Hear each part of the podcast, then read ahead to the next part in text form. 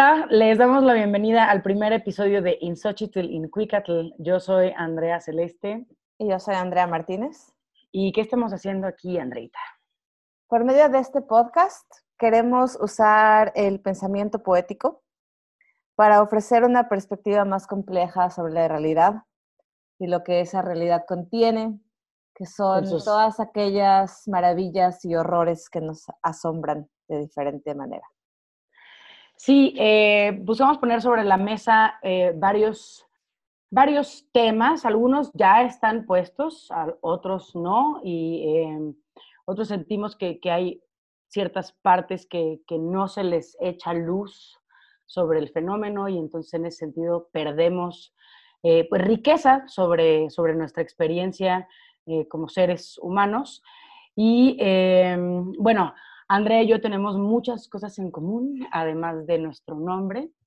Eh, nos conocemos desde hace 20 años, eh, desde la preparatoria, y eh, nos hemos acompañado a lo largo de nuestro crecimiento como personas, en nuestra entrada a la adultez y lo que sea, en donde, entre otras cosas, em, siempre hemos tenido temas afines, em, como es la filosofía, el arte, eh, en, de entrada, las dos somos maestras, las dos nos dedicamos a dar clases. Em, yo soy de primer, las dos somos psicólogas de primera carrera, de licenciatura. Eh, yo estoy por empezar una maestría, pero ahí sí la que me lleva de calle es Andrea, me atropella tres veces. Es, maestra en psicología y doctorada en filosofía y allá dirá ahorita bien, bien, bien su resume. Eh, yo estudié psicología y después me moví al teatro. Soy actriz y productora y docente teatral. Em, mis ramas de interés son la genealogía del teatro, del actor. Eh, en ese sentido me interesa muchísimo eh, la mitología, la historia de las religiones y todo lo que tenga que ver con pues, lo poético. Em, bueno, eh, Andrea dijo que tengo un doctorado en filosofía y así es. Eh, mi doctorado es eh, sobre la fenomenología de Martin Heidegger, que es un filósofo alemán, específicamente sobre la experiencia migratoria analizada por el lente de, de su filosofía. Mis intereses académicos son la filosofía comparativa, eh, la, experiencia de la sexualidad y la identidad sexual. Eh, y también existencialismo y teoría de sistemas. Em, Andrea está en la Ciudad de México. En esta, durante esta pandemia, Andrea Celeste está en la Ciudad de México y, eh, y yo estoy en Irlanda, Dublín. Aquí es donde resido. Em, y bueno, pues en este... Es un ensayo transatlántico. Estamos haciendo un ensayo transatlántico. Y, y bueno, es, sí es, sí es eh, interesante que sepan que, eh, eh, pues eso, es un ensayo transatlántico. Durante la cuarentena y durante el encierro a causa de COVID, Andrea y yo empezamos a tener pláticas semanales Em, en las cuales, aparte de discutir nuestra vida diaria, empezamos a discutir temas eh, más académicos y más teóricos y a partir de ahí surgió la idea de hacer el podcast, eh, porque em, principalmente empezamos a, a darnos cuenta de que hay algo que falta dentro del discurso público, em, no solo a nivel... Eh, ah, sí, dentro de los podcasts existentes en español y en inglés, hay pocas mujeres em, y hay pocas mujeres que discuten, que discutan temas que no son directamente relacionados con el género y el feminismo. Y digo que también es uno de nuestros temas, sin duda, y que en momentos es, la discusión, el diálogo estará permeado por ello, pero eh, es, es, basta, es, es, es vasto el, el, el, ente por el cual se puede ver la realidad y sí nos parece que hay un, lugar en donde se juega una suerte de segregación extraña, en donde se espera que eh, las mujeres entonces hablen también de, solo ciertos temas, ¿no? Porque son mujeres y entonces eso es lo que deben, o, siempre tiene que ser desde esta óptica del feminismo o del género. Y sin duda algo hay de eso, pero no lo es todo. Y eso es parte, eso es uno de los pretextos. Em, y bueno, pues aparte de que, de que el discurso público está eh, mayormente representado por hombres blancos, em, también está mayormente sesgado sesgado, eh, bueno, polarizado. Polarizado entre, entre, bueno, pues em, lo que se conoce como la izquierda y la derecha, pero dentro de la izquierda y dentro de la derecha, eh, Andrea y yo sentimos que hay poco pensamiento crítico. No por generalizar. pero sí, sí hay una tendencia a un maniqueísmo ideológico claro, en donde se juega eh, pues lo que diría Melanie Klein, que son, se juegan las posturas eh, depresiva o esquizoparanoide, y la verdad es que la tendencia del discurso sobre todo está puesta en el esquizoparanoide, en donde o estás conmigo o estás en mi contra. Eh, y en ese sentido, pues ni tanto que queme al santo, ni tanto que no lo alumbre. Entonces, pues Andrea y yo queremos ocupar un espacio em, que no caiga dentro de, esos, dentro de esos dos polos, y que también represente a las mujeres latinoamericanas dentro de este espacio virtual. Em, entonces, pues el día de hoy queremos eh, primero explicar por qué nuestro, el nombre del podcast es Insochilincuigatl y por qué nuestro objetivo es usar el pensamiento poético, el pensamiento poético. Em, entonces, pues primero vamos a explicar qué es el pensamiento poético. Para hablar de pensamiento poético, se tiene que partir, como se tienen que partir de muchas ciencias, eh, desde Aristóteles. Eh, quizá también se parta de él para después dialogar o combatir o lo que gusten con el propio Aristóteles, pero bueno, lo cierto es que eres el primero de eh, poner la poética sobre la mesa como una forma de pues aprehensión, entendimiento de la realidad. Em, en ese sentido, em, la poética está, em, bueno, esto es interesante eh, saberlo, que la poética no, como muchos de estos textos antiguos, pues se le atribuye a Aristóteles, esto pues no, no me lo invento yo, se lo pueden leer en la introducción de Gredos, entonces, de lo que va la poética es del hacer, del hacer poético. Em, voy a tomar unas palabritas griegas para, eh, ser, para partir de ahí, como nuestro presupuesto. Em, entonces, eh, la, la poiesis, que es la acción poética, la poiesis depende de una experiencia. Esa experiencia es, o, sea, o de un saber. Y ese saber es el saber de la experiencia. ¿Qué experiencia? La experiencia que yo tengo directa con, el mundo. En ese sentido, por ejemplo, pensando en, otros filósofos eh, más cercanos y que tampoco son Heidegger, eh, habría que pensar en los trascendentalistas como Thoreau y, este, Emerson, eh, que es toda esta cuestión de el empirismo, esta, esta esta semilla empírica que tiene el trascendentalismo, eh, parte de la experiencia de la frónesis, de, esta experiencia directa en donde em, a partir de cómo pasa la realidad a través de mis sentidos, mi, no, solo, no, solo la, no solo la lógica, no solo la razón lógica matemática, sino este, este, una experiencia más unitaria, podemos decirla, podemos llamarle una experiencia más unitaria, eh, que eh, revela un... pues revela una experiencia que es, nos es asombrosa. A partir de esta, experiencia directa, esta experiencia me arroja a una dinámica asombrosa. Eh, yo, ah, gracias a esta experiencia, hay una moción en todo mi ser que, eh, y gracias a esta moción, por lo que yo estoy eh, experimentando en la realidad, eh, yo sé algo más de esta realidad. Entonces, eso al respecto de este saber de la frónesis, que tiene que ver con la experiencia. El quehacer poético está completamente ligado a esta experiencia.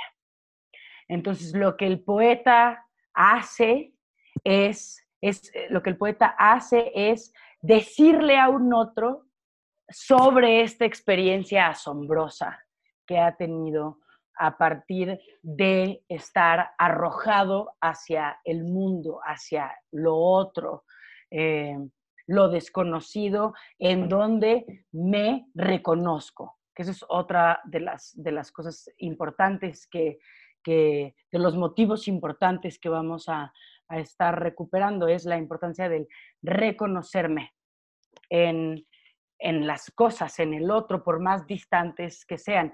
Y, el pensamiento poético o la poética es una de las formas más eh, conmovedoras en la que eso se vuelve realidad. Eh, o sea, el, otro como, como yo, el o lo otro más otro, más misterioso como yo, aunque eso también pueda ser pesadilloso en algún sentido.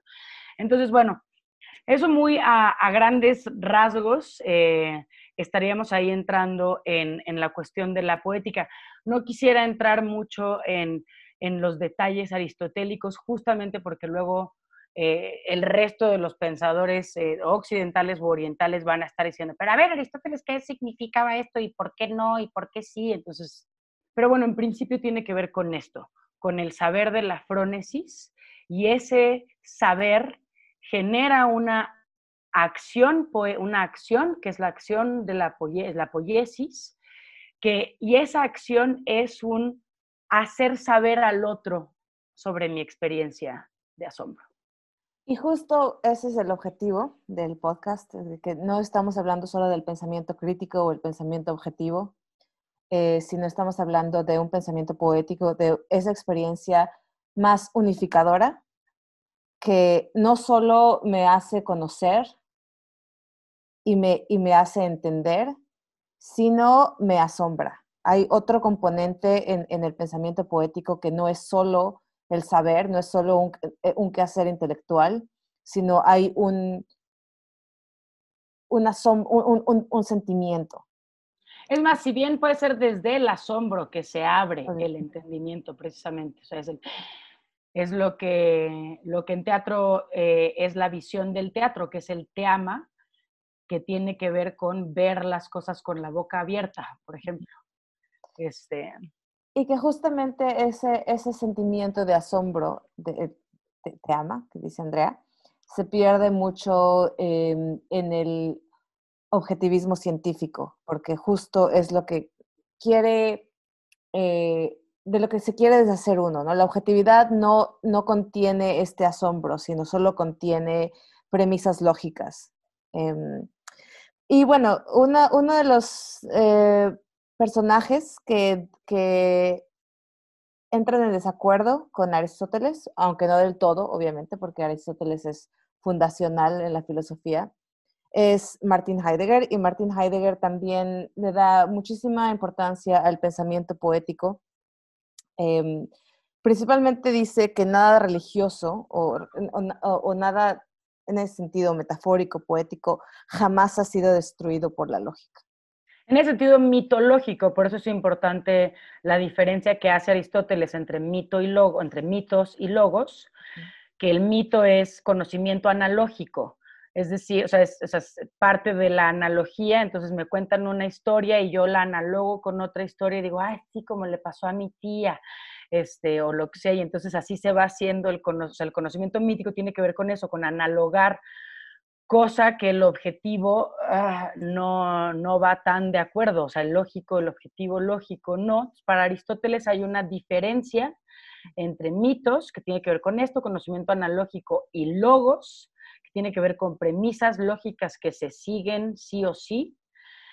Y para Heidegger es, esto, ¿no? Que es...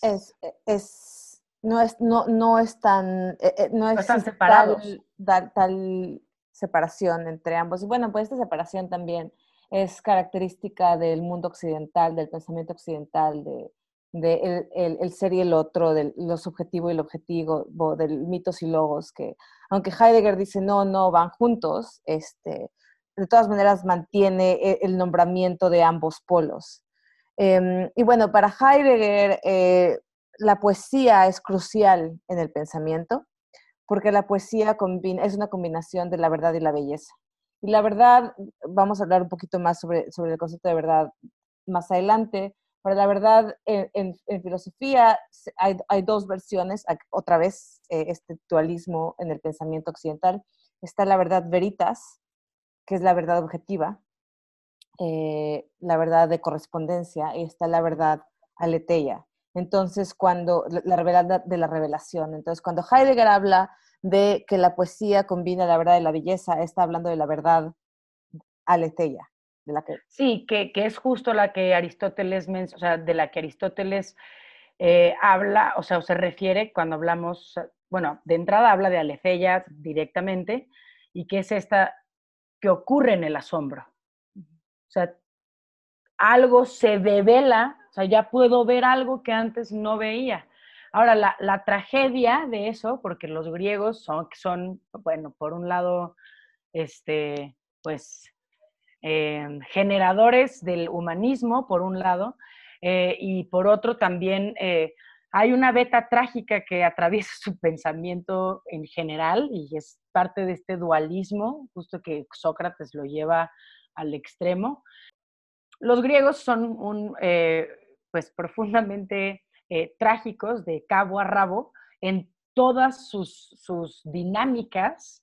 Eh, y pues bueno, uno se ve parte de este pensamiento trágico griego precisamente en cuando hablamos de Aletheia, porque eh, es que se levanta el velo y entonces uno de la cosa o de, o de, qué se trata aquello a lo, que, a, lo que a lo que nos enfrentamos. Y entonces sabemos algo más, sabemos sobre esto que se nos develó. El problema es que el velo cayó ahora sobre otra parte, sobre otra cosa en otro lado, y esa otra cosa no sabemos de ella tampoco, pero sabemos de su existencia, aunque ignoremos qué es lo que ignoramos. Y eso es parte del pensamiento trágico griego que heredado este, no solo lo encontramos en los griegos, pero bueno, es, es, de, es de ellos a los que más lo, nos remitimos. Y bueno, en ese sentido, para Heidegger, este de velar em, surge a partir de la poesía. La poesía es lo que, es lo que nos revela, lo que nos asombra, y, pero la poesía también significa un mirar hacia atrás. Entonces, cuando Andrea dice de este hogar de así le pasó a mi tía, esa, esa, parte es del pensamiento poético también, de, de, mirar hacia atrás para entonces entender lo que se ha revelado ante mí. Y en ese sentido, perdón, es que una vez más quiero meter a Aristóteles, porque para Aristóteles el principio generador de todo es arge. O sea, que es, el, es la raíz de lo viejo, o sea, es lo viejo. Será la raíz que dé la para arcaico y demás palabras y, arqueología, etcétera, etcétera. Y esto, o sea, la importancia de la memoria, o sea, la importancia de Nemocine como diosa, que es la madre de las musas, precisamente, o sea, como, y, esto es, y entonces las musas, hijas de la memoria, poseen cada una un tipo de memoria de la que entonces no cantarán cada poeta. Este, entonces, este, pues sí, constante mirar hacia atrás, que es lo mismo que hace la ciencia, es voltear a ver la foto, o sea, la foto donde está el Big Bang, no sé si la han visto, si no la han visto, búsquenla, la del frijolito, pues eso es, es, es, ese mismo que estaba la humanidad buscando siempre, o sea, cómo se relaciona con este mismo que de atrás, perdón, y Heidegger, uno de, los, uno de los poetas a los que cita constantemente, porque es uno de sus favoritos, o no, su favorito, es eh, Holderlin. Y Holderlin, en uno de sus poemas, voy a, voy a leer un, un verso pequeño, eh, que me parece que es muy relevante con respecto a lo que es el pensamiento poético. Dice, Aquel que ha pensado más profundamente ama lo que está más vivo. Entonces, el pensamiento poético significa esta, e, e, esta introspección, pero que es una dinámica, como Andrea decía, con respecto a lo que está pasando ante mí, lo que se me está revelando. Entonces, cuando yo realmente pienso sobre eso, puedo entonces amar, amar la vida. Y Terence Malick, que es un, director de cine, em, que también fue un académico de Heidegger, o sea, que estudió Heidegger académicamente y que de hecho tradujo uno de los textos de Heidegger eh, en una de, sus, películas eh, que se llama El árbol de la vida, donde sale Brad Pitt como el padre y no me acuerdo de, la actriz que, sale como la madre.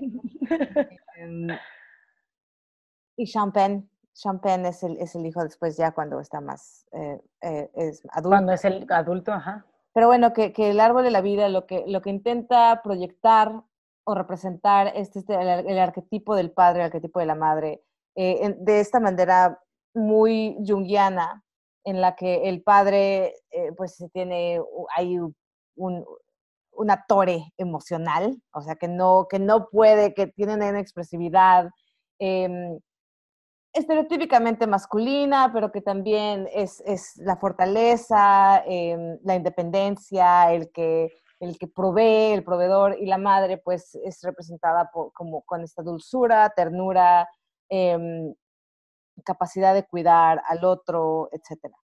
Em, y bueno, pues una de las escenas del árbol de la vida, la, voz que narra, dice estas líneas que, me parece que son muy semejantes a lo que dice Holderlin, de lo que está hablando Heidegger, que dice, a menos de que ames, la vida correrá al frente tuyo. Lo cual significa que la, vida solo, solo parecerá una secuencia de eventos, a menos de que, que tú realmente quieras experimentar con, las manos en la tierra. Y dar sentido. Y, no, dar sentido, pero, pero, pero entender esa revelación, ese asombro ante, ante ti. Es la capacidad de asombro. La capacidad de asombro ante el amor, pero ante el amor no necesariamente romántico, sino el amor. No, el amor, o sea, el, el, el, poder, el, la disposición de pararme frente al otro y, y darle un espacio, este, para conmigo, para, para, o sea, para, para, para, entrar en una dinámica más allá de, este, de lo utilitario. O sea, en ese sentido, esto me recuerda de algún modo, bueno, a muchas cosas, pero de entrada a cuando Freud en el narcisismo primario, en la introducción al narcisismo, perdón, dice como la madurez implica, o sea, la madurez psíquica eh, eh, implica el proceso de volver el hambre amor. Este, y que es esto, es como, como, como veo a lo otro más allá de, de, de, cómo engrana conmigo para este momento, ¿no? O sea, porque tengo hambre, entonces, no, no, más allá, o sea, es, es también implica la dinámica de lo, de lo trascendental, como, como por la dinámica, las dinámicas que establecemos, este, nos vamos, vamos trascendiendo unos en la vida de los otros y este, pues construyéndonos. Y asombrándonos. Eh, voy a citar a una, a, Violeta Parra, que también creo que habla de, bueno, en una de sus canciones me parece que igual representa como Terence Malick em, y como Holderlin este pensamiento poético y este asombro ante la, ante la vida.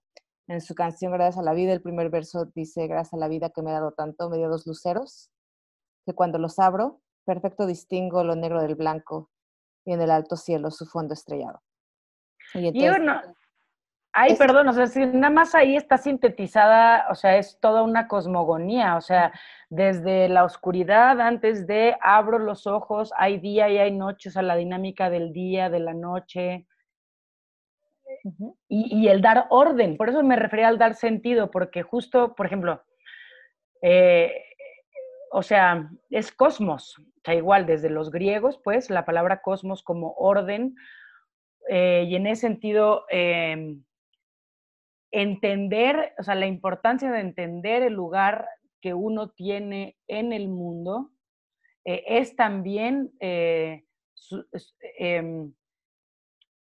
¿cómo se dice? Es también motivo de, asombro de entrada. O sea, yo soy hijo de, yo vengo de, yo entonces, o sea, de hecho eso es parte de lo que está puesto también en la revelación psicoanalítica.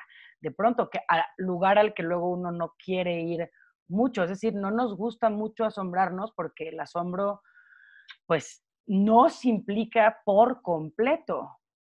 Em, también, pues.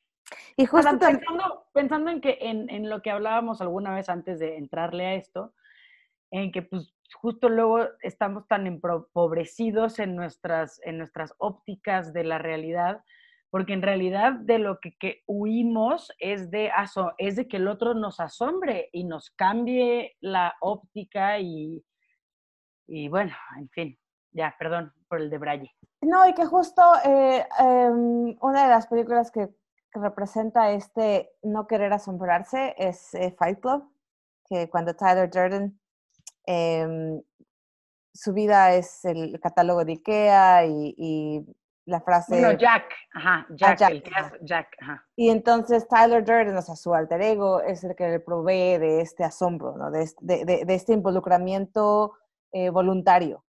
Porque lo que él anteriormente es no, no, es, o sea, es el no involucrarse, el no asombrarse. Sí, el gran, y la gran revelación de Fight Club es yo soy Tyler Durden. O sea, y, que es también lo que está pues, detrás del pensamiento, o sea, bueno, de, de lo que nos convoca aquí, que es reconocer que es, que está en mí disponerme de un modo hacia el otro para eh, construirme y conocerme, porque mucho de esto, o sea, todo el pensamiento poético, em, pues está muy ligado al, a los procesos del autoconocimiento, o sea, sino que diría yo totalmente. Este, hay una cosa, no, vas. Y bueno, eh, regresando también a, el árbol verso, de la vida. El verso, de Gracias a la vida de mm. estos dos luceros que Andrea habla, que es una cosmogonía. Es también el uso de la metáfora, que, que el uso de la metáfora em, comúnmente lo relacionamos con, con, la poesía como tal, pero que realmente se encuentra, es una parte intrínseca de nuestro lenguaje. Y hay dos psicólogos que mm, en, en a finales de el siglo pasado, es que escriben un libro sobre las metáforas en el lenguaje que se llama Metaphors We Live By, o mm, las metáforas con las que vivimos, y dicen que no hay lenguaje primero y después metáfora, sino que lenguaje y metáfora suceden al mismo tiempo. Y lo que esto, lo que esto propone, que, que es la parte más radical, es que no hay tal cosa como, como objetividad. Em, la, solo hay metáfora. Y bueno, ellos pueden ejemplos o dan ejemplos sobre cómo utilizamos las metáforas en nuestra vida diaria, como decir, eh, estás en las nubes, o mm, otro ejemplo es, eh, ella es una persona muy dulce, o él es una persona muy dulce, o la situación está muy dura. Todos estos em, adjetivos que en en realidad, entre comillas, significan eh, del gusto. Son metáforas. Es, es, una metáfora y que no podemos escapar el explicar cualquier cosa. de hecho. Cualquier cosa eh, sin escapar el uso metafórico y el pensamiento metafórico, que es entonces parte del pensamiento poético. Mm, quisiera agregar respecto al cosmos, em, al, al cosmos como al cosmos y a la importancia de mi lugar en el mundo, en, este cosmos que supone que es un orden universal, etc. Este, la, la importancia que tiene para los griegos em, nombrar a la vida con dos verbos distintos. Entonces, este, tenemos por un lado la vida, la vida, la, la existen, lo que, lo que existe y tiene una vida, un ánima, ¿no? está animado, este, ahí eso es Zoe.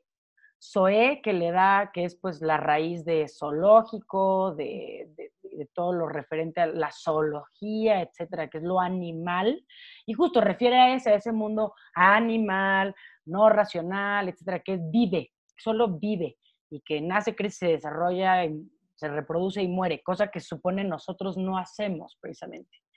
Nosotros lo que tenemos es bios, que ese es el otro verbo de la vida para los griegos. Y bios, pues es, es la raíz de, pues, de la biografía, que es, eh, entonces, para ser dueño de esa vida, yo tengo que grafiarla, o sea, que escribirla, tengo que narrar, tengo que articularme. Y esto es algo, pues, que de algún modo lo tenemos muy bien entendido porque, pues, desde el siglo XX justo se usa la palabra narrativa y narrar para hablar de la realidad en estas narrativas políticas, etcétera, etcétera. O sea, ahí hay un, un, o sea, está incluido este, este, esta noción griega justamente que tiene que ver con la distinción entre bios y zoe. En ese sentido, pues los perros, los gatos, o sea, la razón por la que buscamos que se prohíban los cohetes es porque los perros y los gatos no se asombran de eso se aterrorizan. nosotros hemos, o sea, y esto es algo que, o sea, recuerdo muy bien del, de, pues justo de tomar las, del seminario de poética con el maestro Luis de Tavira, que es este, eh, bueno, pues un maestro de, del teatro mexicano, para quienes no lo conozcan, este, es un poeta del teatro mexicano, em, justo la, esta diferencia entre, entre el terror y el asombro, o sea, cómo pasamos del terror y hay, hay una posibilidad de pasar al asombro, pero en principio lo primero que nos da el afuera es terror. Eso también está en la caverna de Platón. hay quienes se quedan en el terror y hay quienes pasan al asombro. Y en ese sentido, pues, una vez más, trayendo a Aristóteles a la mesa, habríamos de recordar la dinámica que se supone ocurre sí o sí en la tragedia, que es el terror y el asombro. O sea, eso es lo que tenemos que, terror, asombro, compasión, o sea, están esos elementos ahí metidos en la experiencia con la tragedia, como una de las primeras experiencias poéticas así, muy estructuradas. ¿Y de aquí a dónde vamos, Andreita? Pues de aquí cerramos pues, nuestra explicación de pensamiento poético. Y bueno, lo que, con lo que vamos a continuar es con eh, ¿por qué el porqué de nuestro nombre. El porqué de nuestro nombre. del Incuicatl del náhuatl significa flor y canto. Em, sí, que ahí yo tendré que decir algo ya de entrada. Que esto es, o sea, justo, flor y canto es algo que, o sea, habiendo, siendo mexicana, habiendo estado casi toda mi vida en, bueno, hasta, hasta la media superior, en escuelas públicas, toda y en las privadas también, toda la cuestión del flor y, floricanto, pues ahí estaba de algún modo, o sea, los, los, los concursos de poesía se llamaban floricanto, etcétera, pero la verdad es que yo no fue hasta que alguien me explicó que floricanto venía de Insochitl Incuicatl y que es entonces floricanto que me asombré, sea, de pronto siento que también quizá como por estos, estas eh, raíces, que esta es una tendencia mucho de nuestro país, ¿no? O sea, como este reforzar nuestras raíces, eh, pues, del mundo náhuatl y demás, también de pronto a la hora de iniciarnos en eso se nos pierde. O sea, porque a mí en la primaria nunca nadie me explicó qué era Insochitlíncuicatl, que no es, oh. o sea, no es nomás así como suena en español, justamente, flor y canto. Entonces, pero bueno, justo pues de eso queremos hablar. Y pues, ¿de dónde viene flor y canto entonces, Andrea? ¿Cuál es el eh, origen? Pues bueno. Eh, o la em, relevancia. O la relevancia. Pues Xochitl es un concepto poético, así como conceptos religiosos o filosóficos son eh, ic et nunc, que implica el aquí y ahora, o coincidencia, opositorum, que implica eh, como todo, por más contrario que parezca, es lo mismo.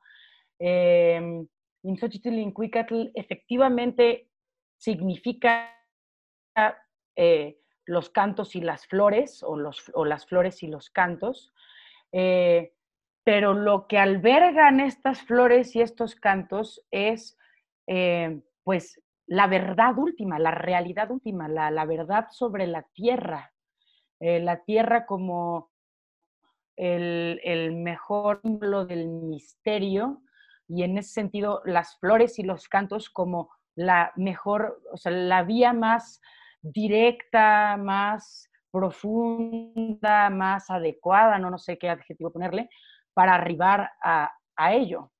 Entonces, em, bueno, en ese sentido, pues los tlamaltini, que eh, son los que saben, que son los sabios del, del mundo náhuatl, que son los los dueños, los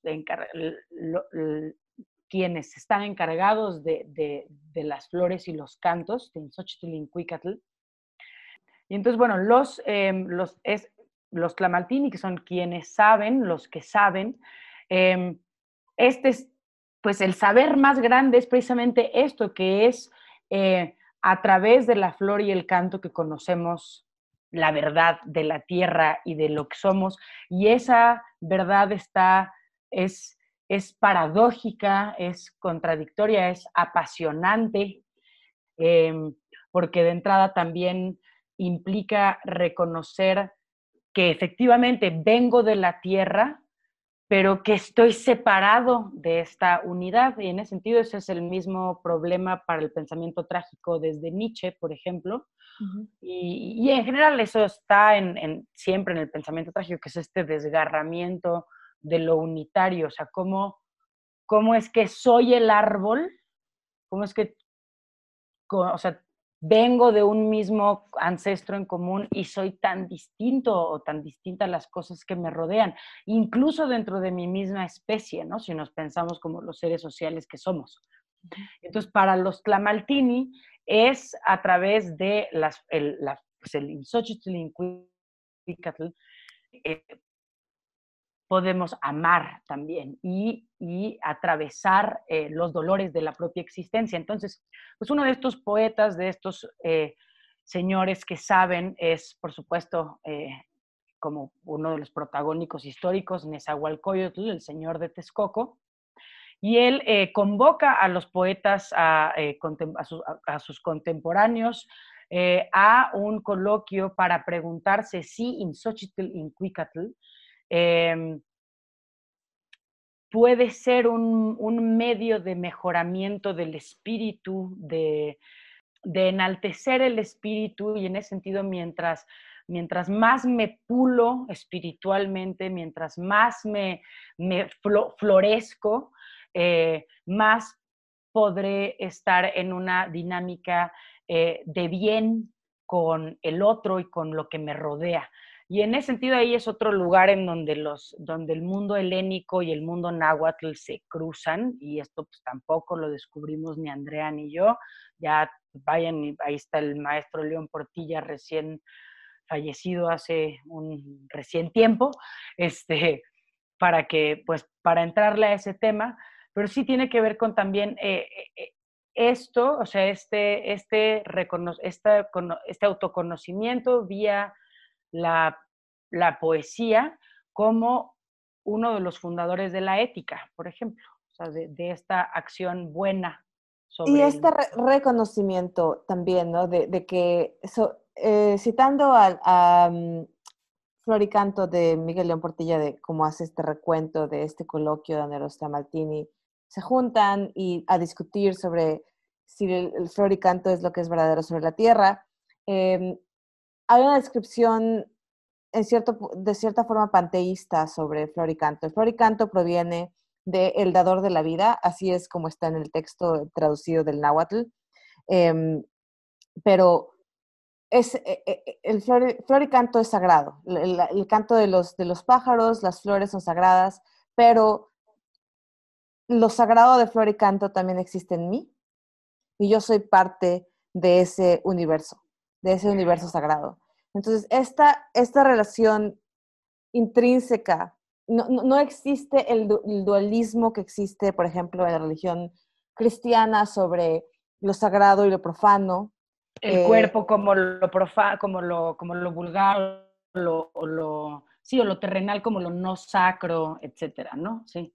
Sino que, que, que lo sagrado se encuentra en mí y alrededor de mí. Em, y bueno, pues en ese sentido... y em, también poco, o sea, también menos, cuando decimos panteísta, pues es también para no, o sea, justo lo que no está en el centro es el antropos.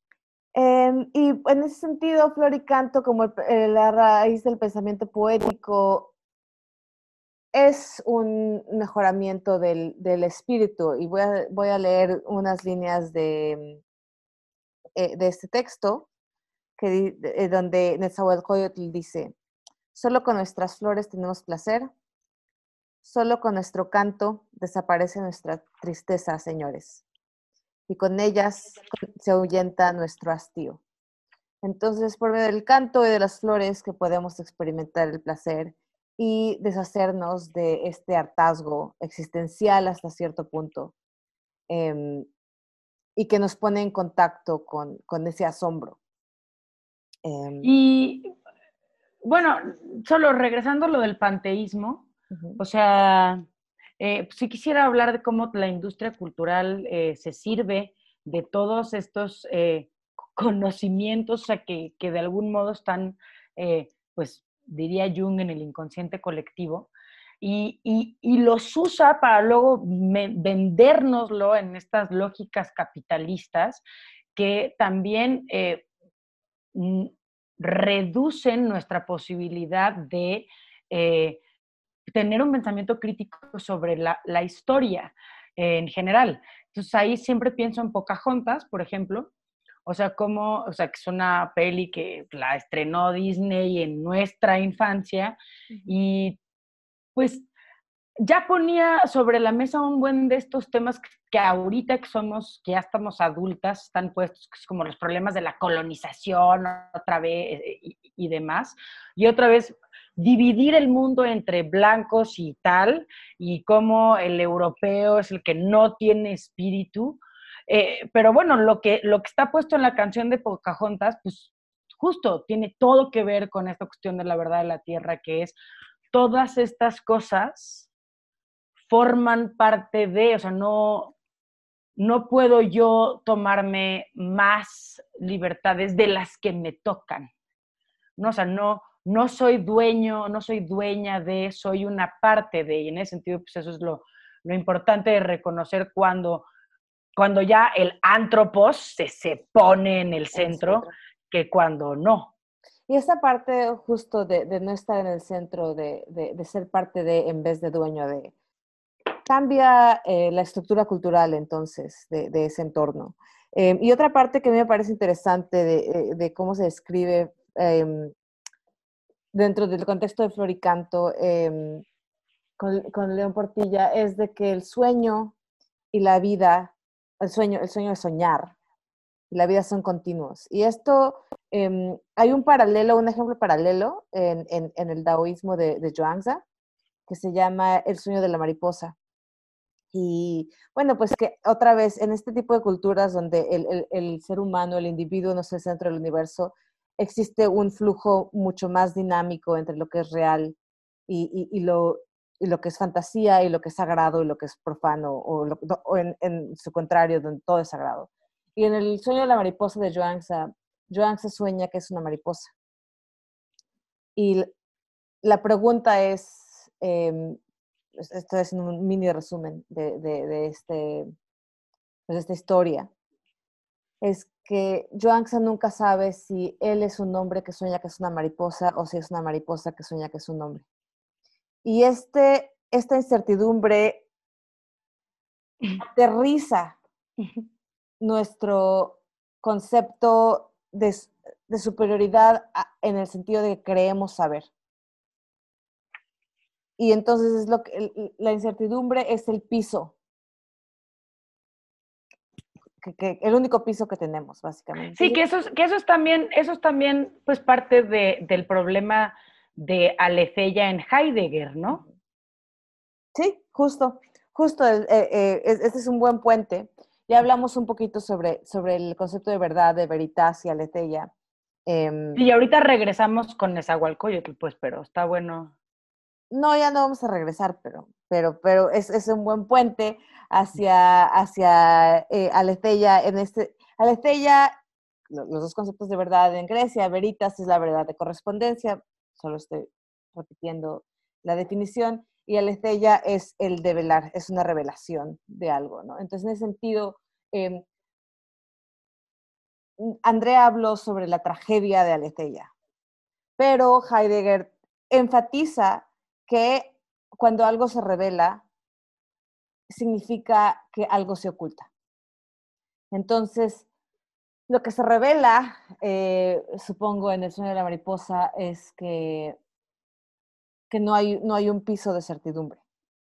Y eso, y, y, lo que se oculta es lo que provoca más asombro y más terror que lo que se revela.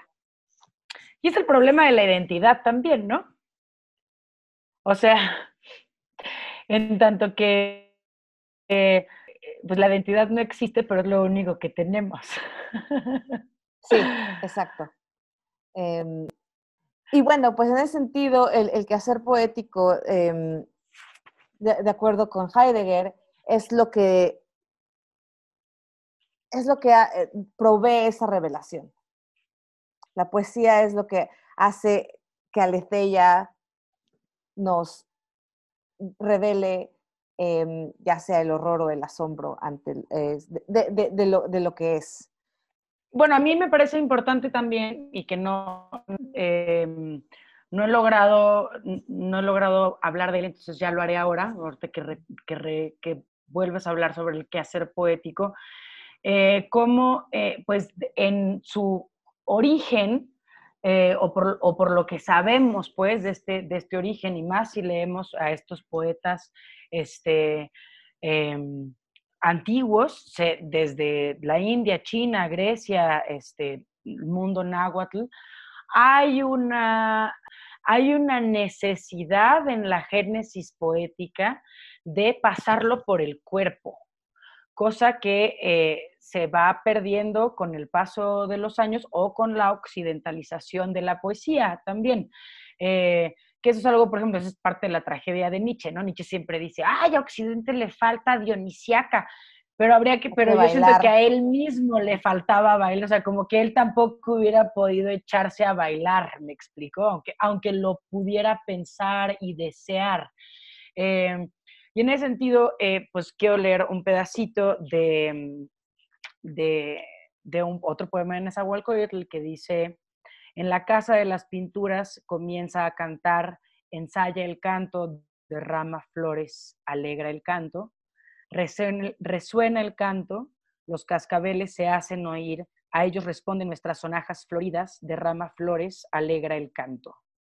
Eh, uno, la importancia de la casa de las flores, o sea, hay un lugar y es, y es un templo, es una cuestión religiosa, donde el lugar donde se derrama la poesía, y la otra es el bailar, eh, o sea, esta cualidad de bailar. Y en ese sentido, este, hay pues, em, pues esto, el, em, si pensamos, por ejemplo, desde la mitología eh, hindú, Shiva es eh, en, los, en, en, los aforismos de Shiva, cuando se habla sobre el ser supremo que se hace a través de él, pues el, en uno de los 77 va a venir así, el ser es un bailarín actor.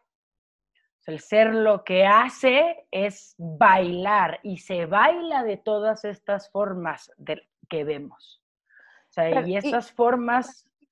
Sí, justo, esta, lo que, esta ausencia que tú, que tú marcas en, en, el baile dentro de la poesía en, en, el mundo occidental proviene de este mismo dualismo, de entender la realidad con, con un elemento superior al otro. Entonces, eh, en, el, en el mundo occidental se le da superioridad a la mente o al alma, principalmente eh, en la religión, y el cuerpo es terrenal, el cuerpo es este, el, cuerpo peca, el cuerpo se enferma, el cuerpo decae. Se ensucia, sí, decae, La corporeidad, exacto, la corporeidad se pierde.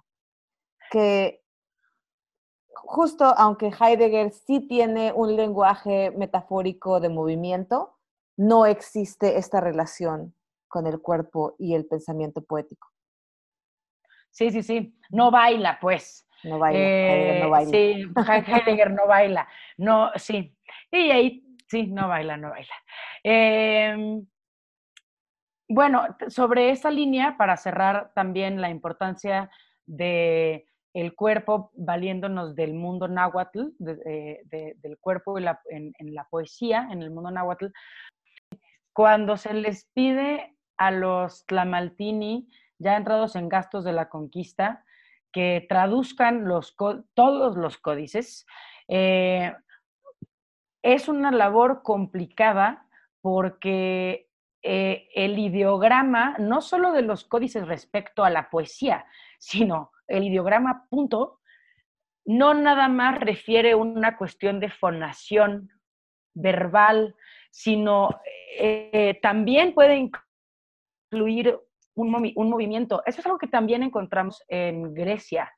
O sea, y, hay en los textos dramáticos em, de, los trágicos, de los tres trágicos, referencias eh, que quizá ya se tiene que ir a leer uno las traducciones eruditas para ver la nota al pie, pero bueno, ahí está en la nota al pie que dice, esto puede referirse a que cuando decían esto, también venía con un pasito de baile de la emoción que generaba decir esa palabra. ¿Me explico? Entonces, eh, bueno, pues eso también ahí es un, será un tema importante del que estaremos hablando al respecto de, pues, de la occidentalización del mundo. Y bueno, pues con esta intersección entre el baile, eh, la poesía y el canto, vamos a cerrar el primer programa. Vamos a retomar otra vez eh, segmentos de, de em, y de Netzahualcoyotl en el próximo programa. Eh, pero bueno, mientras nos pueden seguir en Instagram, Exit Podcast, y en YouTube, Exit, Podcast. Y, XIC Podcast. Eso es todo. Yo soy Andrea Martínez. Yo soy Andrea Celeste. Ojalá nos hayamos, nos hayan, ojalá nos hayamos explicado y ojalá eh, nos acompañe. los ayudemos nos ayudemos a pensar poéticamente.